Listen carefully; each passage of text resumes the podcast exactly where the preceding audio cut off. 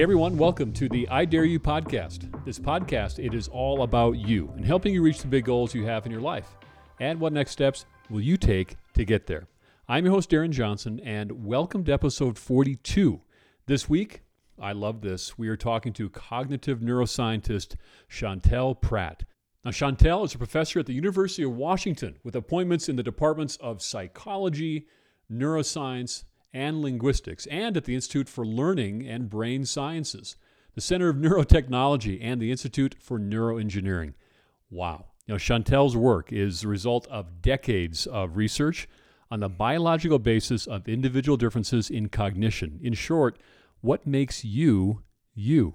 Now, she's the author of a brand new book called The Neuroscience of You How Every Brain is Different and How to Understand Yours. So, if you're curious to know more about your own brain or about the brain of someone that you care about who might work differently from you, you're going to love this episode. We go deep into a lot of different areas. So now get ready for episode 42. I hope you're ready for this one.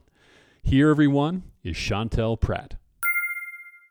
Hey, Chantel, welcome to the I Dare You podcast. It is really great having you here. Thank you so much for inviting me. I'm happy to be here. Were you traveling all around the world? I, I'm living through you here. You love to travel. Where were you?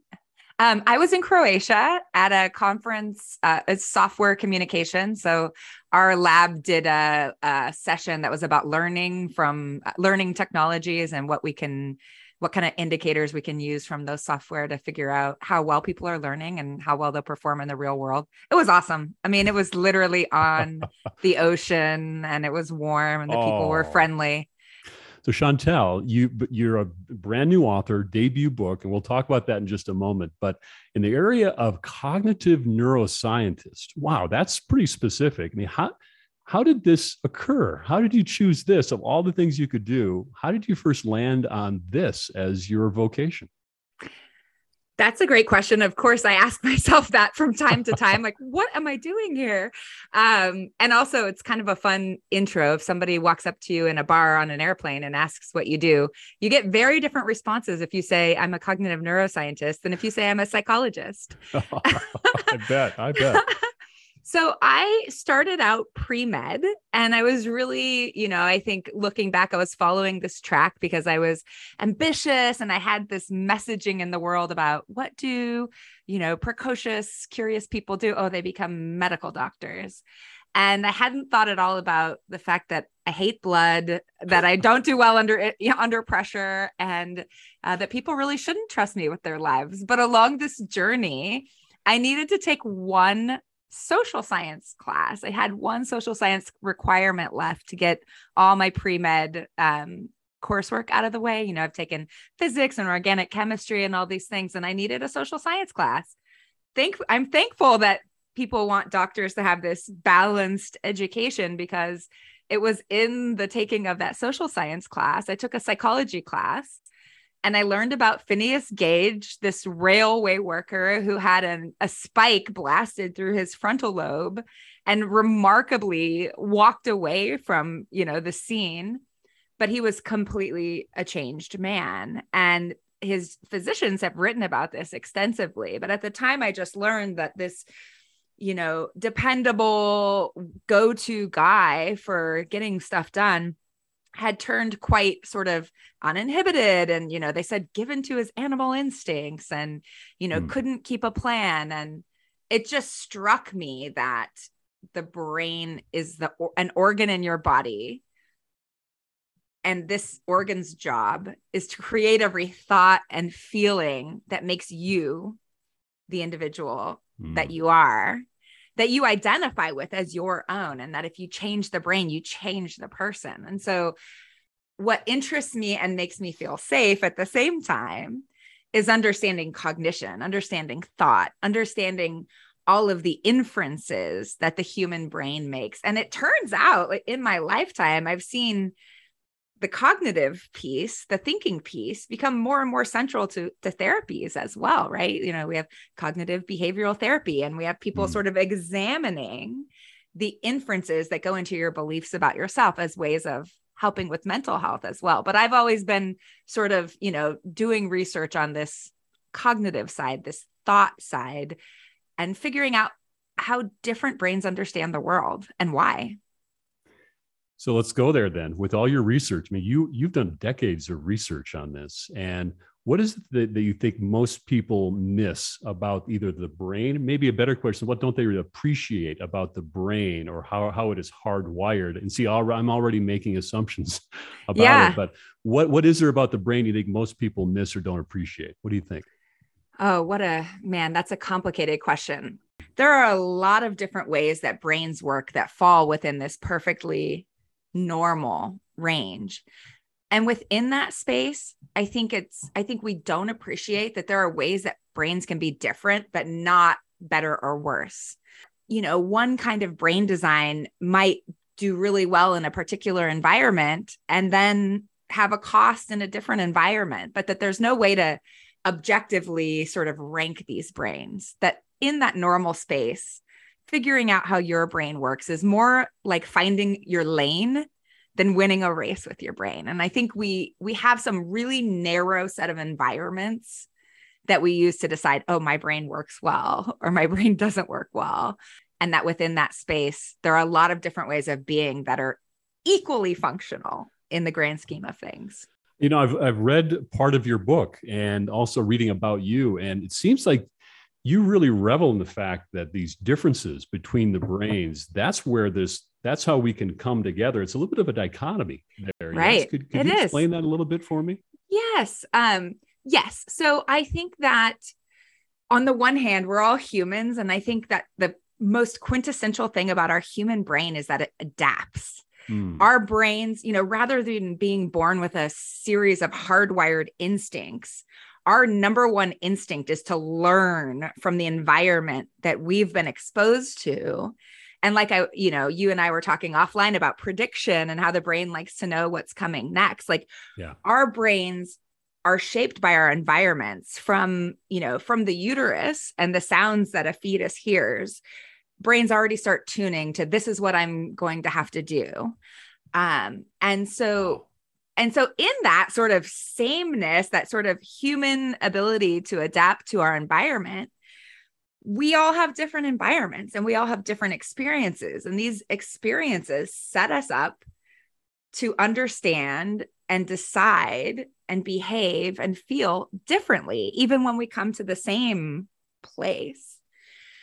And, you know, so when it comes to connection and the kind of dichotomy of differences matter, I think that we need to understand that when we're trying to connect with someone else, walking a mile in their shoes really is just a way of putting your brain in the place that that person is occupying, right? So like you might hmm. you might be thinking about another person and going like, "Wow, this person makes really terrible decisions." It's not it's not really thought that like, actually. Yeah, we think that, but what happens when we think that is we're using our values and our life experiences. We're imagining ourselves in that situation and what we would think is better rather than trying to instead reverse engineer like what could make that person what about that person's biology and their life experiences mm. makes it make perfect sense that they make these decisions right so like how do we acquire the tools to understand people who have different whose brains have adapted to different experiences or whose brains might be like you were talking about hardwired. That's a part of it. You know some brains are built differently but all of our brains are also shaped by our lifetime of experiences. So for, for those that are trying to for all of us who are not uh, cognitive neuroscientists uh, i'm one of them Uh, so how, how should we think about our brain? In other words, we when we're kids and you know infants and um, then then growing up, our we know our brains are changing, right? Teenage mm-hmm. brain is not different than is a lot different than. But does the brain stop evolving, or is it? In other words, I'm 55. Is mm-hmm. it over? Is it over for me? Am I? No. A, okay, t- t- tell tell me why and and what what's really happening to the brain? How is it adapting and helping or hurting? My colleague Patricia Kuhl's research has shown that every infant can under every newborn can understand or can discriminate all of the speech sounds that humans make in all of the languages in the world. But by about six months of age, their brains start to tune in and develop bigger representations of the sounds in the language or languages that they hear. Wow. They start to understand their the sounds in their own language better, but at the cost of the sounds that they don't hear. So, you know, there's this kind of tuning. I think it's really important for people to know that so long as you continue to have variable exper- life experiences, so long as you continue to expose your brain to new ideas, push yourself out of your comfort zone, it won't stop, right? It's like you kind of think of your brain like I'm a prediction machine. Yeah. And as long as I'm seeing new things, it's like I need to keep learning. I need to keep taking statistics. If you did exactly the same thing, didn't push yourself out of your comfort zone, didn't leave your home, didn't meet new people, those those mechanisms for sort of building new networks and new associations will become more fixed. Your brain will be like, oh, I've I've narrowed it down. Just like the sounds of, you know, imagine the the analog to like this. I've heard all of the sounds I need to use. Imagine the analog of that in ideas. Like I've already been exposed to all of the things I need to operate in this environment. Does that hmm. make sense? Yeah, it does. And now the follow up though has to do with for me the getting out of my comfort zone Mm-hmm. So I know I need to. In fact, many of the people listening, they're listening because they want to live a better life and they're mm-hmm. they're just pushing things a little bit. Some are, mm-hmm. some are holding back. Mm-hmm. But what is the brain doing to us? Is it mm-hmm. is it encouraging us to get out of the comfort zone or is evolution telling us don't? I'm trying to protect you. I'll step back. I think you know what I'm asking. I do actually and it's and the first thing I want to say is what is the brain doing to us? It does different things in different people. And you can intuit this because some people are more adventurous by nature, some people are more curious by nature. And even the way that we're curious is different. Some people are curious about experiences, some people are curious about knowledge, and there are these kind of personality like traits that show you that with, you know, across individuals, there are differences in how their brains weigh the costs and benefits of getting out of your comfort zone or exploring new things. What's what I think is and and then within people, of course, there are moments when you feel very curious and you're ready to do take that leap and moments where you feel more cautious, right? right? So it's right. it changes across people and within people. And your question, the way you framed the question, what is our brain doing to us is beautiful because I I don't think that people appreciate that that feeling of curiosity or caution is arising because your brain has already made a decision. Your brain has already, you know, when it comes to a new situation, right? Like, I don't have a rule for this. I don't have a series of expectations. I don't have a strong understanding of what I should do here.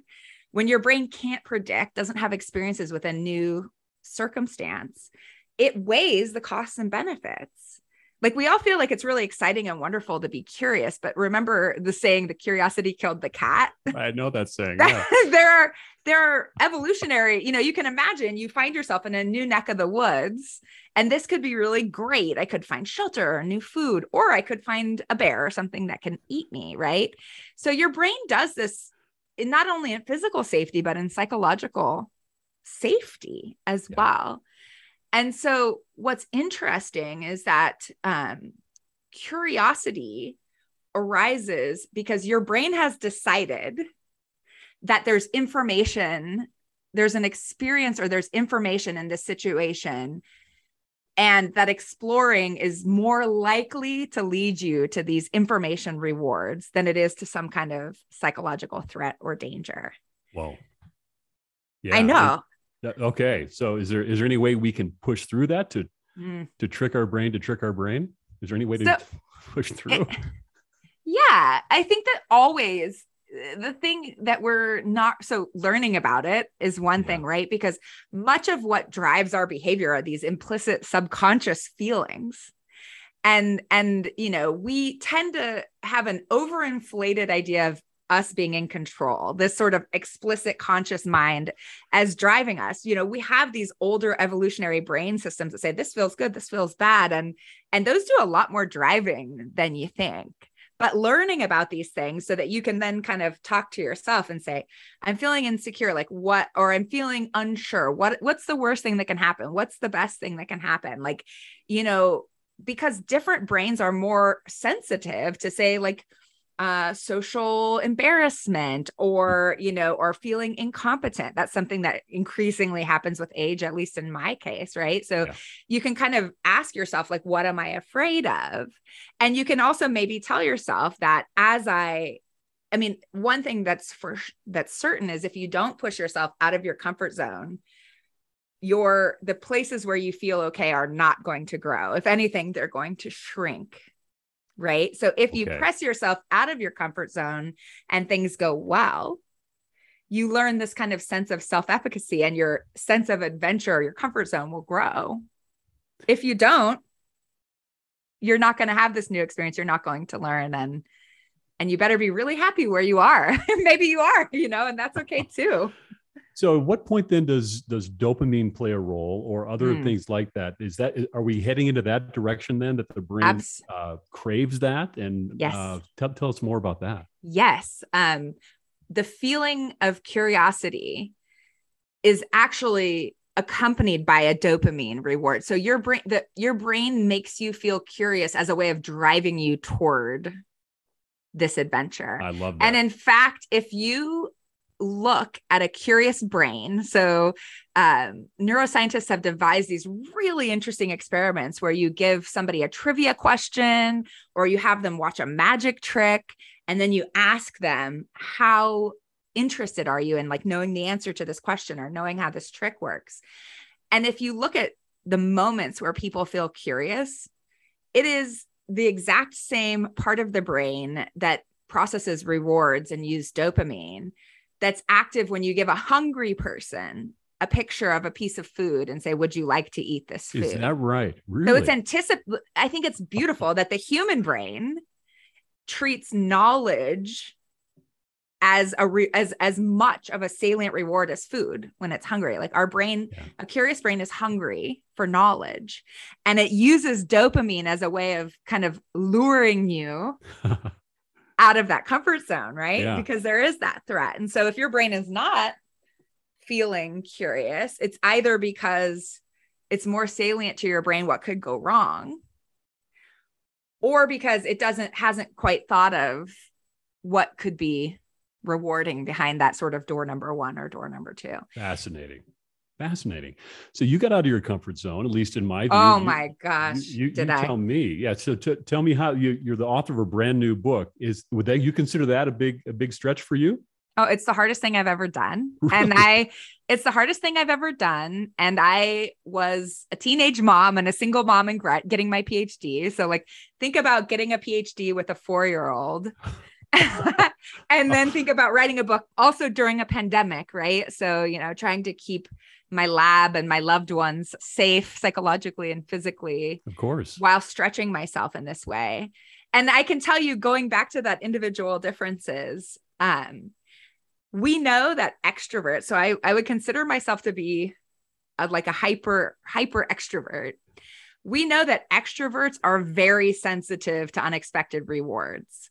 So when it comes to that, like what could go right, what could go wrong, like when I get an unexpected reward, my brain probably gives me twice as much dopamine, you know, based on like research and scanners where you do kind of gambling tasks. My brain Yeah. probably gives me twice as much or significantly more dopamine than an introvert. So when I'm doing the costs and benefits, what's really salient to me is what could go right. No, and I'm not, my brain is not really thinking about the costs, which of course I would do it all again. But um I I feel pretty much every day. I mean, it's been almost 2 months since the book is out. Um every single piece of the process was totally novel to me. Mm, Um I I set out to I had a very clear goal. My goal was to write a book that was accessible that, you know, non-academics could understand and use to learn about themselves, but that was also more accurate than the average neuroscience book on the shelf. And when I went to actually do that, I realized those two goals are in a lot in competition with one another. It was incredibly hard. And um and I feel out of my comfort zone at every step because, you know, I want to show up. I want to be honest. I know not everyone will like my book for the same reason, you know, for the field I stu- because of the field I study.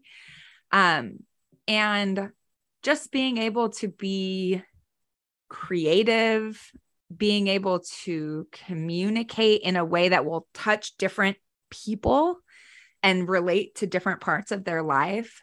And doing that while under incredible time pressure and stress and having my full-time day job all of those things were really really definitely hard and definitely pushed me out of my comfort zone. So sounds like sounds like though gave you a lot of energy i can hear it in your voice i mean i'm hearing that extrovert is that correct i mean everything novel and new and really energizes you once i did it there were points where I was like, is this going to be the like most glorious fail of my life or am I going to get it done? And yeah. and I remember actually um you know, because I was a, a young mom, my daughter is now 27 and she came home from Washington D.C. during the pandemic in the early stages and I was like you know, when it was when I was a single mom in graduate school, I never considered that I wasn't going to get things done. Like I was just never considered not completing my PhD. But when I was writing the book, I was really in this in the middle of it. I was like, we all need to talk about the fact that I might not finish this book and then it might just be a big fail and a funny story we tell tell at the, you know, campfire yeah. about this opportunity that I had and my daughter just looked at me straight in the face and said, "No, you're going to write the book." Like she said just start out by writing a bad book because she she understood that I had this pressure to do it perfectly. There you go. She knows you and she was like, just write a bad book. Like, you're gonna finish. Like, this is yeah. not acceptable. And I don't think I wrote a bad book, but I do think that once I turned in the book, I rewrote about 60% of it. Did you? like, yeah. So, like, after that, I got it done. and then I had this kind of like reorg. I mm-hmm. wound up rewriting a lot. And I, my creativity was like, you know, everything kind of opened up when that time pressure released. And, yeah. and it wound up being, you know, not too bad. I, I would done. say so so the name of the book, everybody, is the neuroscience of you. How every brain is different and how to understand yours. It is a great book. In fact, your book, I want to make sure I get this right. Right. It's it was nominated as the next big idea. It's it was nominated to be part of the next idea book club. And that that's a huge, huge deal. You got some real deep thinkers who make this selection. So congratulations to you. What does that feel like? Surreal. I, I think it feels surreal. And I think like maybe the first 10 times somebody told me they loved my book, I had this incredible imposter, you know, I'm like, oh, th- but you're my husband or like right. you're you know you love right. me or whatever but like yeah. you know when adam grant said it was like you know the smartest whatever uh, you know funniest i like that compliment book he's that's ever good. read about the brain then i was like i don't know him at all you know no. i that's uh, unbelievable and he reads you know in an insane amount and it's just um it's humbling yeah. um it's a long way from not finish a book or write a bad book to writing a book that people some people appreciate and that was my goal. I mean at the end of the day i think the most important thing is to take the ego out of it and remember that my goal was to have a message. Like i can't imagine how anyone could understand themselves without understanding how their brain works. And and i hope that our sort of increasing value for diversity and for having different perspectives and decision making spaces can be bolstered if people understand how to actually connect with someone who works differently. You know, uh, a few years ago, my wife Michelle, she had a subarachnoid hemorrhage on her left side, which is a brain aneurysm, and she was admitted, and she's she's doing well now. Right, that's the so doing well now. Mm-hmm. However, at the, I mean, obviously, it's it's an absolute uh, it's a traumatic brain injury, horrible, mm-hmm. right? So she was in the neuro ICU for 30 days, uh. um, and she thread the needle, went through rehab, and relearned how to walk and eat and all those things. But here was a big aha for me that in the in the ICU, these neuro ICU, and I was talking to this team of neurologists, and they were like the Navy SEALs, right? They would come in and they would just, and I would they would talk to me about the brain. What struck me, Chantel, is that they didn't know a lot about the brain. I'm not criticizing them, right. but I was amazed at how they almost talked about it like it was outer space. It was like mm-hmm. we don't know this and we don't know that. So, to you as a neuroscientist, this whole the brain is still something we we know very little about yes so true very true. And also doctors are trained to treat the brain like a system. There's a book called a walk through the frontal lobe, I believe, Hmm. and it's written by a neurosurgeon. And I wish I could remember her name, but hopefully your your listeners will look it up.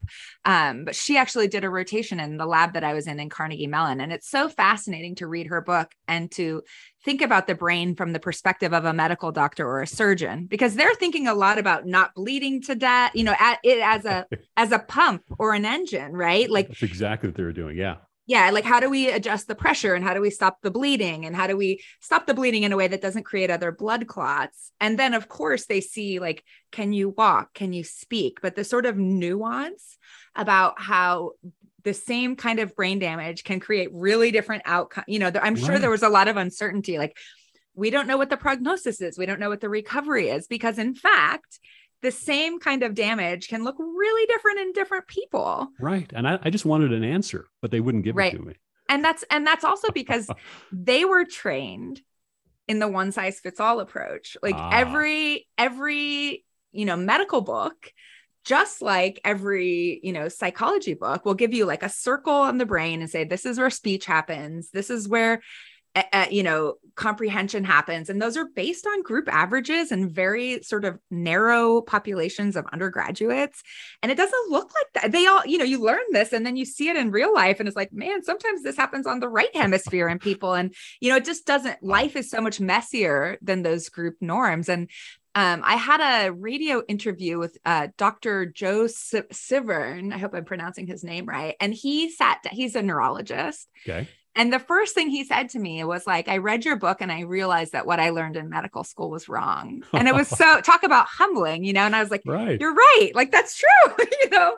But I'm sure you he's experienced that too, right? Like it's Interesting. it's you got to start somewhere with a template, but then you're treating individuals and you don't have a map of how their brain works from beforehand. So you don't really know how it's going to what how it's going to impact them or how they're going to recover. And and that's the messy truth of it all is that we are not all the same. We're not widgets. You know, our brain is a very complicated organ and and there's not a lot we still need good models of how individual brains give rise to individual minds if we want to treat an individual yeah. rehab an individual educate or parent or partner an individual that's that's where we need to be Wow, that's great insights. Uh, you were just on tour, obviously promoting your book, and a lot of interviews and things. And what what have you what are you hearing from from people you're just talking to? You're in a whole new space now. What kind of feedback are you getting on the book, and what in what ways is this book helping people as you're getting feedback? we started this interview you asked me what do people not appreciate and perhaps what i should have said is that your reality is created by your brain. You know they're you know going back to fun examples like the dress is it blue and black or white and gold you I know was going to ask you about that. Which one is it? Because it's it blue is- and black. No, it's not. see? And that's the important thing is like you know our idea we're very convinced of the reality that our brain builds for us. And because if we you know second guessed like is this table solid is this you know dress really this color? Like if we second guessed all of these you know all of these subjective things that our brain does for us we would we would just have you know analysis paralysis. We wouldn't be able to uh-huh. operate in the world around us. And and so you know if people can learn to appreciate that reality is created your subjective reality is is a creation it's it's so inferential at so many levels and if something as straightforward as color you know of a dress is Right. open for int- interpretation then imagine the beliefs that scaffold off of No of kidding. those things Well, it is open to interpretation because I don't believe you. So. you're not alone Uh, what would you hope people would get out of this book? Um, uh, either a new thought or a new behavior. What would you hope they would get upon uh, purchasing and reading this great book? Well, I should say that since I can't study the individual brains of everyone that's reading my book, what I put in there were a bunch of quizzes and behavioral assessments, you know, whether it's a word puzzle or a personality test or in, you know, information about your handedness. I put a bunch of quizzes, games, informational sort of assessments in there that help you figure out how your brain works in this different space. And I think that um, by learning to appreciate this different space and understanding where your brain, the space that you occupy in that, you know, space of or place of possibilities, that people will understand a lot more about themselves. Like, oh, that makes so much sense that, you know, X. But also, what I'm hearing, what gives me hope is when people tell me, like, oh, I, you know, this some very normal aspect of your everyday life where you find you feel incredibly frustrated because you're trying to connect with someone. And it seems, you know, just like you said, I don't believe you the dress, you know, sometimes people's behavior seems so asinine, you know, and you're Right. like, how, why, how can you think that? Like, we're looking at this. I'm pointing to blue. Like, we agree the sky is blue, the dress is white, you know, like, Right. and it feels so asinine. But if you can learn about this connecting the dots process that your brain goes through and get to a place where two people can have a different perspective and it's not really about right and wrong, Yeah. it's really about your brain. I can tell as soon as we're done uh, this this recording, we're going to hang out for another hour and we're going to settle this this dress thing that's on the internet. it's bugging me. in, in my research, either I was I read it in your book or somewhere else that you you wrote. The brain looks at success at like this. It it drives around the human body, Mhm. looking for another brain with which it can reproduce. Now, Mhm.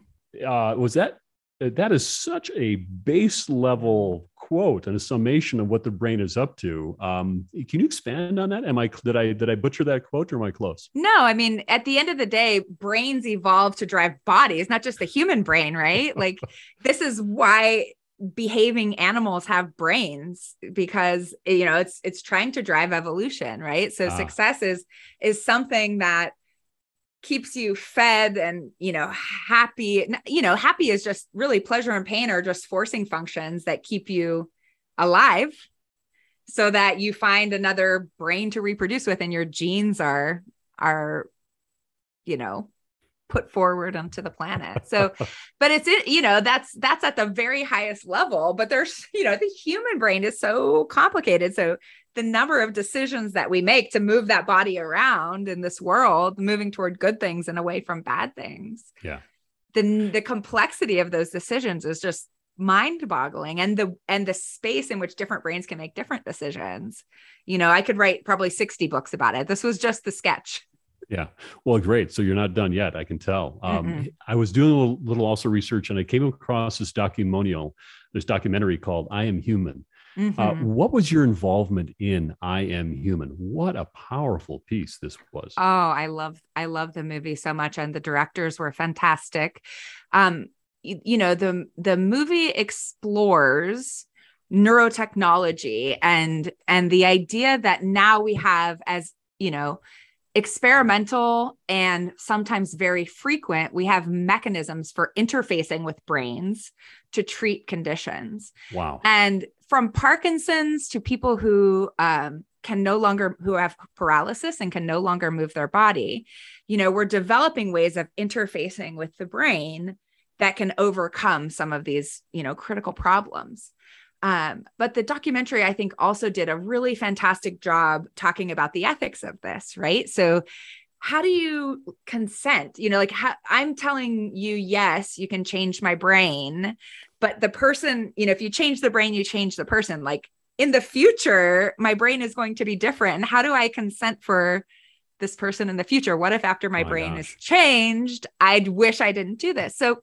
um i was there as a representative of some of the work that we did uh, about five years ago where we were connecting two brains together um, using neuroscience techniques that already existed two separately one that records information from the brain and decodes it and one that can stimulate another brain we did this brain human brain to brain interfacing in which the first ever to receive uh, this technology was my husband andrea.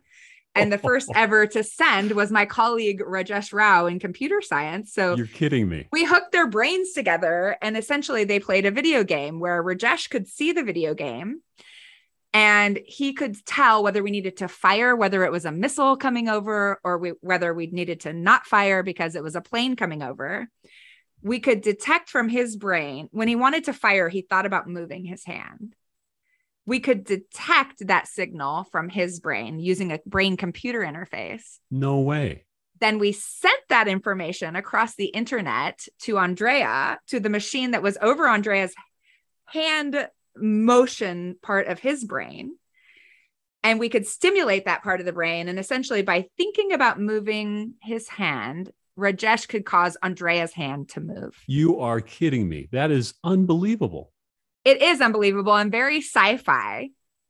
So then you have to talk about what are the possibilities that this opens up? It opens up the possibility to communicate with another mind in a way that doesn't require language which is really cool. But then what are the ethics, right? How do you, oh, what happens again when you can directly influence the mind of another person? So I am human does a fantastic job dealing with this space and we need to be you know i'm thankful that the university of washington and many other leading places uh, in neuroscience and neurotechnology have neuroethics programs and researchers on board because we need to be talking about this right we're wow. already changing the brains of people as part of treatment plans.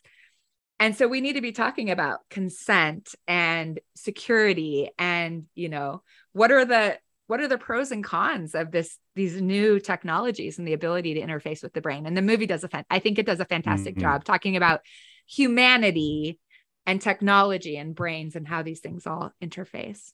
Yeah so, all the things you mentioned about defining reality, the blue dress, we've been through the pandemic and we are more divided than ever. I mean, good grief. And mm-hmm. I promise you, I, am not going to go any further than this as far as no. political. But is is am I is it safe to say that part of the reason why we're so divided is that it feels like we all have this version of reality, whether that be um, politically or or science or whatever. Mm-hmm, is mm-hmm. this just a manifestation, an exponential times ten uh, blue dress example? Yes. And I think that um, what I believe is that, you know, the blue dress shows that two brains faced with the same stimulus can come up with different ideas of it based on their previous experiences with light and shadow and all these interesting things. But during the pandemic, what happened we all started to occupy different spaces. Like we share space less and less. And where are our inputs coming from? Our inputs are coming from you're talking about your iPhone and your chip. Yeah. Your or your phone doesn't have to be an iPhone, you know, your smartphone has a really good model of how your brain works. And it what happens is so it kind of already knows what you're about your reality building tendencies. It does, my gosh.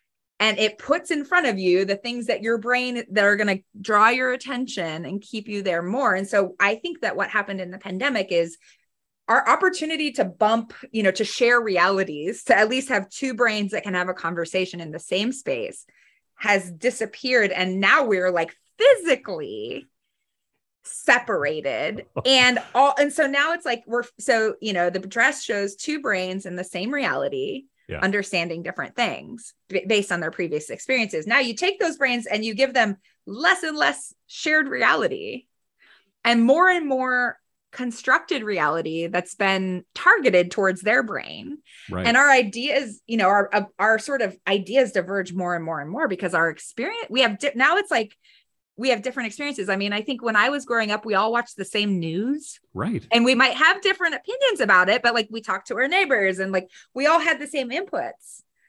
In the pandemic and with social media and with, you know, smart devices, we have different inputs. And it's just it's it's kind of like you know, I was talking about how the infant brain becomes specialized for these different sounds. And as you like tune into the sounds in your language, you can't hear the other sounds. Yes. Remember? And I was telling you about putting yourself in front of different ideas. Right. It's like we have deeper and deeper experience with fewer and fewer ideas. Oh my gosh. Well, that is the best description I've heard as to how we landed where we are. And uh, mm-hmm. yeah, that is why you're the neuroscientist. So, well, and that's precisely, I mean, this is precisely my reason for writing the book, really, is that I, you know, this this great unfriending and this sort of social division stresses me out. And I think that it's, you know, based on a false sense of being right. Yes. on everyone's part, you know, and it's like people don't just don't really appreciate that their brain is over adapting to these oh environments that are not out there. They're manufactured. It's pure gold. So that is the one of the main reasons why you wrote the book. Mm-hmm. Yes. Because I, you know, it occurred to me sitting at, the dinner table and talking to my husband, who's also a cognitive neuroscientist, that my perspective about all the inf- how reality is inferential and how our beliefs are inferential and about how our brains are tuning to our experiences was missing from people's you know people just assume that someone who believes differently is like a terrible person and an idiot and all you know like all of these things not really that right. their brain has just been fed different information and thank has adapted that. to that yeah thank you for that. That is that is the most sophisticated way and a, a really elegant way of describing what's happening. And to me and my my brain is agreeing with that because that that does make sense. So thank you for that. You move the ball forward for a lot of us wondering how in the world did we get here? Last follow-up then how do we get out of it? Mm-hmm. That you know, that's something that's gives me hope. I think everybody, even the people who are still very, you know, feel very feet feet firmly planted in their own beliefs. I think everybody is exhausted with this I with this division. They yeah. are, and it's going to prevent us all from moving forward. And I do think that people are open and curious. You know, it takes us back to curiosity. How are we going to get out of there? Right we have to remember this idea of getting out of your comfort zone mm-hmm. And how your brain in order for you to feel curious curiosity is is something that puts the brain in a state of uh, motivating exploration and learning. So in order to get people to feel curious about someone who thinks differently we have to remove that sense of threat. And i think the sense of threat comes from a feeling that these beliefs are central to my identity. And if these if i change my beliefs about whatever i'm disagreeing about i'm going to somehow change myself and i think that if if people can learn to appreciate the inferences that their brains are making and relax their confidence a little bit in the fact that they are right because everyone wants to know how to change someone else's mind of course Everyone wants to know that. And I have had so many people, how do we change people's minds about this, this, and this? And I'm like, you know, start out by just relaxing your assumption that your mind is correct. Because whenever you're trying to change someone's mind, you're already starting with the assumption that you're right and they're wrong. That's right. And I think that if we can instead be curious, like, huh, how did those beliefs come to arise in that person? How did, where did my beliefs come from? And I think that if you can relax the idea that you're right or that your way is the only way, I think it makes space. But I think that if we can start to feel curious about people's different beliefs instead of thinking this person is a monster because they believe differently than me, then we can at least motivate conversation, which can, I hope, lead to connection. Good. There's some hope. There's some hope, is what I heard in that. Yes. Good. Chantel, what is the best way to connect with you, stay in touch with you, and all the interesting projects that you are pursuing? You know, I accept requests on all of my social media. So my Twitter handle is at Chantel Prat, PhD. Um, also, I really encourage your listeners to come to my website, which is chantelprat.com, because on top of, you know, being able to click on different talks and so forth I've given, we have a research tab which will let you take some tests and learn how your brain works. And and there are always two options. You can decide if you want us to be able to use your data for science, you can click the science nice. link and do a consent form. If you just want to take a short test and get feedback and not have us record it, you can do that as well we're still we've got three tests up there but we've got like many more in the pipeline now. I think it also helps science become more representative. So it's a really low um i hope it's a easy access way for you to learn about your brain. Giving us a lot to think about. You're doing a lot of cool things what advice would you have? This is the i dare you challenge from you to all of us listening. What advice would you have about, about how we can take steps to chase those big goals that we have in our life what should we know, Chantel? Hmm. There are two pieces of this. One might be very controversial, and I would say the easiest way to have a better life is to appreciate all the things you might be taking for granted that are already fantastic about your life. Nice. Um, and the second thing is that, you know, I my research studies how our brains understand the world around us, but also we tell ourselves stories. There's an internal narrative that your brain creates that tells you why you're doing what you're doing. And this is also a part of that reality building process that your brain engages in. So if you feel like something is hanging you up, you know, you have this goal and you want to be better, one way in is to ask yourself, what is the story my brain is telling me about what's limiting my beliefs? What is the story my brain is telling me about why I can't achieve this goal? And do I actually have evidence that this thing is true? Like, what's another story I could tell myself about why I'm at where I'm at? One that's sort of empowering and tells me, hey, this might actually explain the data equally well and might position you to have more confidence about your ability to do something in the future because we do tell ourselves stories about how we got where we're where we got and about where we're going and and those stories are you know, again, created based on our previous experiences and so forth and so on. So I think getting into that, understanding what story your brain might be telling you, whether it's serving you and whether it's fact based or fear based, is a good life hack. It's a great, great life hack. And thank you for leaving that with us. And you know, what I'm going to do, uh, this has been so fascinating. I'm going to enroll at University of Washington and I'm going to take a couple of classes from you. I just have to. well, you, you know, my professor for credit. Oh, that's so, oh, that's so, that's so flattering. Thank you for being on the podcast. My goodness, you know, we could talk for hours on this, but you've already your debut author doing some really cool things with your research. Love that. And thank you again for being part of the podcast. It's really good having you here thank you so much for reaching out to me. I'm I'm very very very honored to be here. All right, that is Chantel Prat. What a delight she is, uh, a cognitive neuroscientist. I had no idea that cognitive neuroscientists were so much fun to talk to. Where do I begin to recap that, right? Well, I'm going to try. Here goes. First, get out of your comfort zone. We say it all the time. All growth happens outside your comfort zone. And now there's some science behind it, neuroscience, about why the brain craves it and how that fits into our behaviors and our actions.